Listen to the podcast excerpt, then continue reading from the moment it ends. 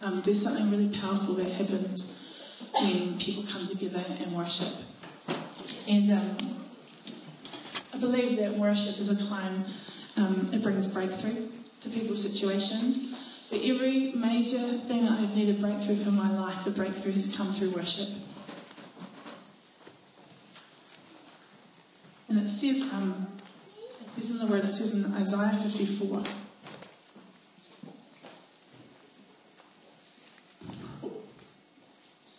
Sing, barren woman, you have, who have never borne a child. Burst into song, shout for joy, you who were never in labour.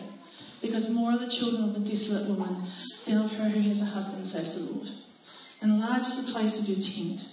Stretch your tent curtains wide, do not hold back. Lengthen your cords, strengthen your stakes. For you will be spread out to the right and to the left. Your descendants will dispose, dispossess nations and settle in their desolate cities.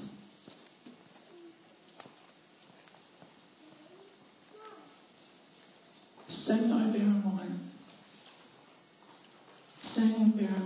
Now, for me, that was a time where we were facing not being able to have children. But I believe that the scripture is more than just that. It relates to any situation where you're needing breakthrough. Sing, praise, worship your God,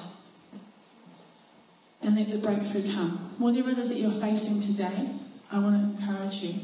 Sing, praise. It doesn't matter what it sounds like. You know, you could sound like the cat being strangled, next door, but what actually matters is the praise that you're lifting up to your God, that you're lifting your eyes heavenward, you're not focusing on your situation. You're going, God, you know what? In the midst of this, in the midst of what I'm facing, I'm going to praise you. I'm going to worship you and I'm going to trust you in all of this situation. You know, when that comes, something powerful happens. You know, um, in the olden days, the English, they used to send out, when they'd go to war, they'd send out their musicians ahead of them. Which really, when you think about that, doesn't make sense because your enemy are going to know that you're coming. You've got a full orchestra leading the way. you know, like it doesn't make sense. But we are called to worship, to bring praises as we go into battle. And as you battle in situations in your life, as you battle in prayer, as you um, dig deep into that quiet place and trust the God and cry out to Him, praise and worship Him because that is where the breakthrough comes. So it's completely different to what I had um, to preach on, um, but God's just really been speaking to me about that lately, and I just really felt this morning just to share that. Um, so, yeah, awesome. Excuse me.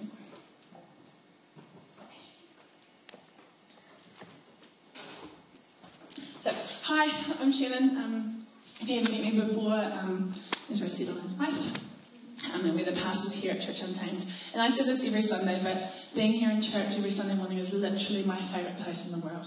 There's no place I'd rather be on a Sunday. And you know, it's hard work to get here to this point each week, but um, but it's amazing, and I love it, and I wouldn't be anywhere else because I've seen God move in people's lives. I've seen Him move in my life and stretch me in ways that I never believed possible, but I've seen God come through in so many incredible ways, and I just love what He is doing.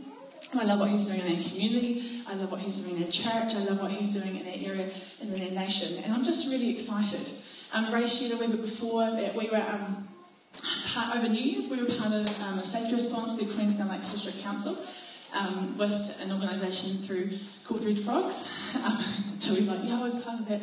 Um, and it was amazing. We had so many people from our church just praying and providing food and just cheering us on, and it was amazing. And um, this is our second year of this response. And one thing I wanted to share with you guys, because it blew me away, and because I had no idea.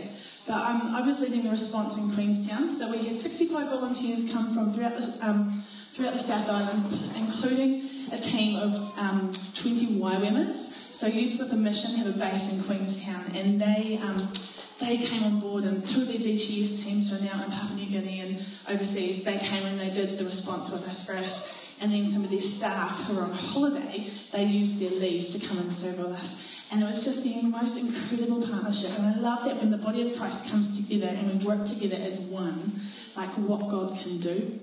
And it was just just amazing. We saw God do incredible, incredible things. And but the thing that touched me the most, so I was leading a response in Wanaka, and um, one of our volunteers Oh, sorry, in Queenstown. Where was I? Yeah, I was in. You're in Queenstown. I was in Queenstown. Sorry. So I was in Queenstown, and one of our volunteers, she actually was in, New Year's in Queenstown last year, and she wasn't there as a red frog. She wasn't there as a Christian. She was there as a drunken teenager. And um, throughout the, the three days that we were there, our team, she kept running into her teams and just having chat with them. She'd been, oh, there's something about them that's really cool. I quite feel really cool. I, I just, I don't know what it is. I just, I just want to keep talking to the red frogs. And then on the last night, she, she lost her friends. And she's like, I'm just going to go hang out with the red frogs. I know my friends aren't there, but I'll just go hang out there. So she went along to, um, to the chill out zone that we had, and she was just talking to some of the guys there and hanging out. And she said she was from Timaru. And they're like, oh, Harrison's from Timaru. So Harrison came over and just started having a chat with her. Because um, we have volunteers from all over, so we like to connect people, people from places.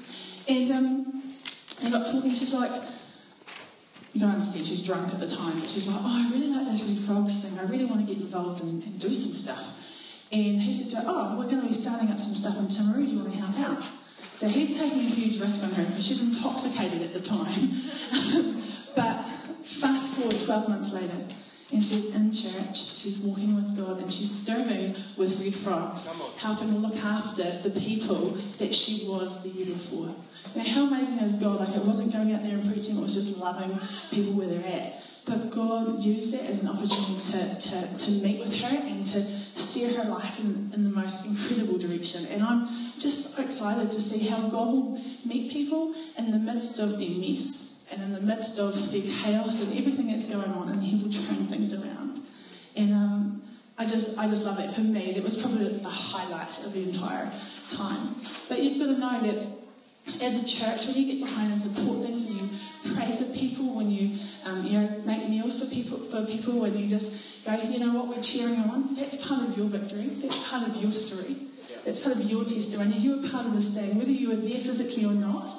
If you were supporting it, you were part of changing that girl's life. And I just love, I love that. I love that God will use us, no matter what we're doing, what things look like, to make a difference in people's lives. Amen. So yeah, so I spent Ray and I and a couple of other others of us, we spent our um, years looking after drunk people, which is pretty exciting. Um, but and it was pretty busy, but it was also very cool. And you know, here we are, it's our first service of the new year, 2018. And um, know, many of us will have spent that time over in the lead up to Christmas, probably really busy, and then over the New Year's period, just kind of reflecting on what did last year look like, you know, was it good, was it bad, and maybe, maybe making um, some resolutions for the coming year, you know, like to be more organised and to spend more time with family, you know, to eat less, just eat less, but probably maybe eat less chocolate, maybe exercise more, maybe use Facebook less, um, maybe to read the Bible more. Um, you know, how many people have already broken their New Year's resolutions? Just me. Cool. Um, or who have put it off to start next week? Yeah. Yeah, next week. I'm pretty sure that my next week is going to be like the third week of December, as when things are going to start. And I go, oh my gosh, I've wasted a year. So, um, but um, you've got to love the old New Year's resolutions and the plans. And I love, I, I love plans and, and, and goals and resolutions. I try not to call them resolutions because I'm pretty crap at keeping them. But I love the thought of stepping into something new and, and moving forward and, and, and just taking hold of all that God has for me. And, um, and yeah, but sometimes I'm just not so good with the follow through. You know, you've got these plans and goals and stuff, but what are the things that are actually going to get you there to, to, to, to step into what it is that He has? You know, I just want you to know that whatever last year looked like for you, whether it was the most epic of years or if it's something that you're just kind of block out from all of your memory, what God has in store for you now is good. What God has in store for you this year is good. And this year is an opportunity for you to trust God and to step into the promises that He has for you. Because He hasn't forgotten those promises for you. And um, I'm just going to, I'm not going to take very long this morning because I just feel that God just wants to take time and just do business with people one on one, so I don't want to take away from that. Um, but I've just got um, a couple of things that I want, a couple of verses that I just want to talk around briefly that I'd love for you to um, consider when you're looking at what does 2018 look like for you. So the first verse is, sorry, it's, um, is Genesis 1. In the beginning. is the first one. in the beginning, God created the heavens and the earth. Now the earth was formless and empty, darkness was over the surface of the deep, and the Spirit of God was hovering over the waters. And God said, Let there be light. And there was light. God saw that the light was good, and he separated the light from the darkness. God called the light day, and the darkness he called night. And there was evening, and there was morning, the first day. And God said, Let there be a vault between the waters to separate water from water. So God made the vault and separated the water from under the vault from the water above it. And it was so. God called the vault sky. And there was evening and there was morning the second day. And God said, Let the water under the sky be gathered to one place. Let dry ground appear, and it was so. God called the dry ground land, and the gathered waters he called seas. And God saw that it was good. Then God said, Let the land produced vegetation, seed bearing plants, Trees on the land that bear fruit were seen there according to their various kinds, and it was so. The land produced vegetation, plants bearing seed according to their kinds, and trees bearing fruit were seen there according to their kinds. And God saw that it was good. And then there was evening, and there was morning, the third day. And God said, Let there be lights in the vault of the sky to separate the day from the night, and let them serve as signs to mark sacred times and days and years, and let them be lights in the vault of the sky to give light to the earth. And it was so. God made two lights, the greater light to govern the day and the lesser light to govern the night. He also made the stars. God set them in the vault of the sky to give the light on the earth, to govern the day and the night, and to separate light from darkness. And God saw that it was good. And there was evening and there was morning, the fourth day. The thing that I want you to get out of that, important verse, parts of those verses, and God said. And God said, and it was so. God spoke, and creation began. He spoke, and earth separated from sky, and water separated from land, and light separated from darkness. God spoke, and creation happened. And we have to understand that the King that created the universe lives within each of us. When we speak, we create with our words. Whatever it is that you declare over this year is what you will see. Because the one who created the universe lives within us. He spoke.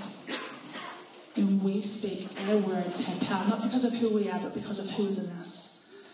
So when you think of this year, are you thinking of, oh, last year was crap and I'm just expecting the same for this year? I didn't see this happen, or this person got sick, or this happened, and that happened, and it was rubbish. I'm just expecting the, the exactly the same. Now, God promised me this, and I didn't see it happen. Is that your expectation? I want to encourage you, church. Speak life into this year. Speak life into what it is that God is showing you about this year. Because when you speak life, it's a prophetic declaration, and you're going to see those things come to pass. Not because of who you are, but because of who is in you. You can speak life over situations. And I just want to encourage you that this year to do that. You know, see with spiritual eyes beyond what your situation is and the natural and declare God's purposes, God's promises over them. Ezekiel 37, um, known as the um, Valley of the Dry Bones. But this, um, this passage that I've got of it, it's titled Breath of Life. And I just love that. Breath of life.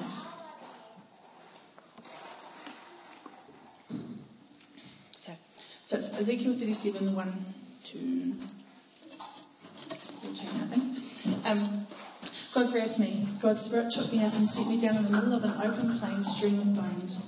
He led me around and among them, a lot of bones. There were bones all over the plain. dry bones bleached by the sun. He said to me, Son of man, can these bones live? I said, Master, only you can know that.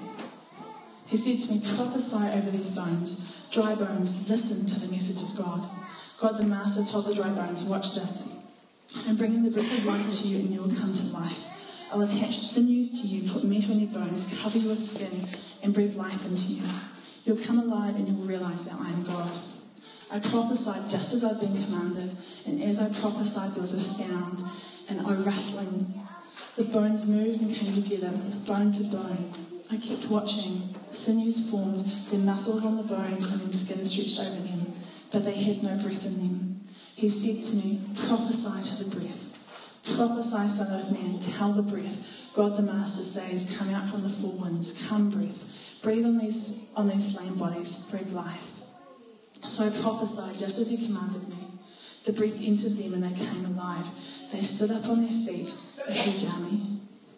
Then God said to me, Son of man, these bones are the whole house of Israel. Listen to what they are saying. Our bones are dried up, our hope is gone. There is nothing left of us. What a declaration our bones are dried up, our hope is gone, there is nothing left of us. If that is what we are prophesying over our life, if that is what we're declaring over our life, that is what we'll experience. We will experience hopelessness. We will experience a dryness. We will experience a lack. But if we are prophesying and declaring hope over our what experience. Here he is, he spoke, and they came to life. We can look at situations and we can say it's useless. It's a pile of dry bones. There's nothing good that's going to come from that. But you know what? God can bring life into it. God can bring breathe hope into it. But He needs us to speak it out. He needs us to declare it. He needs us to prophesy it. Because our words are powerful. He needs us to prophesy life into that situation. He needs us to prophesy life into our workplace into our class, into our schoolmates. He needs us to prophesy hope and reconciliation into our family and relationships. He needs us to declare and speak those things out.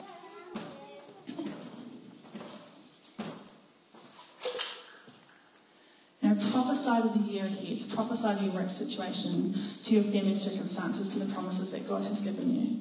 Speak to them and decree them. This is a year that God is going to restore things for you that you thought had been forgotten, that had been long lost, and were never ever going to come to pass. Promises and dreams are going to be reignited, and there is going to be an acceleration that's going to come. Now, God is outside of time. He's not limited by our 9 to 5, our 24 hours. You may feel that it's too late, that you've missed the boat, oh, I didn't take up the opportunity when God gave it to me. I let that dream slip aside and I've just kind of buried it. It's, it's too late for me now. I'm too old. I'm married with kids. I can't just pick up and do this. Or, you know, like, I, I just can't do it. I missed the boat. I can't, I can't do that anymore. That promise that God had, now He must have got that wrong. You may feel that it's too late, but it's not. God's not done with you and the best is yet to come. He's going to make up that lost time. That dream that you've had, that promise that you've kind of gone, oh, I just don't think I heard that right. Speak life into it. Take it up again. Prophesy into it. And watch what he will do. It may not look like what you expected it would look like. But what God has in store is better. They need you to speak life into it. And then you do, there's going to be an acceleration that's going to come. And all those years that you thought that you missed out on, God is going to restore them. He's going to restore what was lost.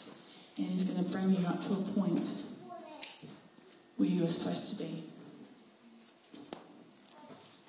I'm excited because I know that God is, is doing something in people's lives and there's an acceleration, there's a stirring that's happening within people's um, spirits, there's an awakening. Things that have lain dormant, things that have been left to sleep and dropped to the ground. God is causing them to come to life again. And He's raising them up, but He needs you to speak. He needs you to speak life into me. What is it that God is speaking to you about this year? What does this year look like for you? Whether it be in your family or in your work or just in your relationship with Him. What is it that He's talking to you about? That He's leading you into? We're going to um, just put some worship on a minute. And I just want to encourage you just to take time just to do business with God. Ask Him, God, what is it that you have for me this year? You know, some people, they have a word for the year, and that's the thing that God's going to be stretching them in and, and teaching them in and stuff. But God, what is it that you have for me this year? What is it that you want me to declare life into? What is it you want me to speak hope into? What are the things that I have left, dropped to the side, that you want me to pick up again and have your breath on again? So we're just gonna um, we're just gonna put some worship on. I want to encourage you if you want prayer, would love to stand in prayer with you and to partner with you because we believe that God is going to do amazing things. And we just want to equip you and position you to hear from Him so that you can step into all that He has for you. Amen.